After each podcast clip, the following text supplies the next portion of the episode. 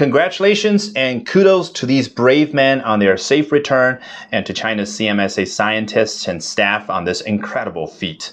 Meanwhile, the super rich club members are sending private toys up for fun trips with no scientific value. Great. I hope they will readjust to life on Earth. 90 days is a long period and microgravity's effects on human body can be enormous. They will probably have to run a battery of medical tests and exercise in order to rebuild lost bone mass.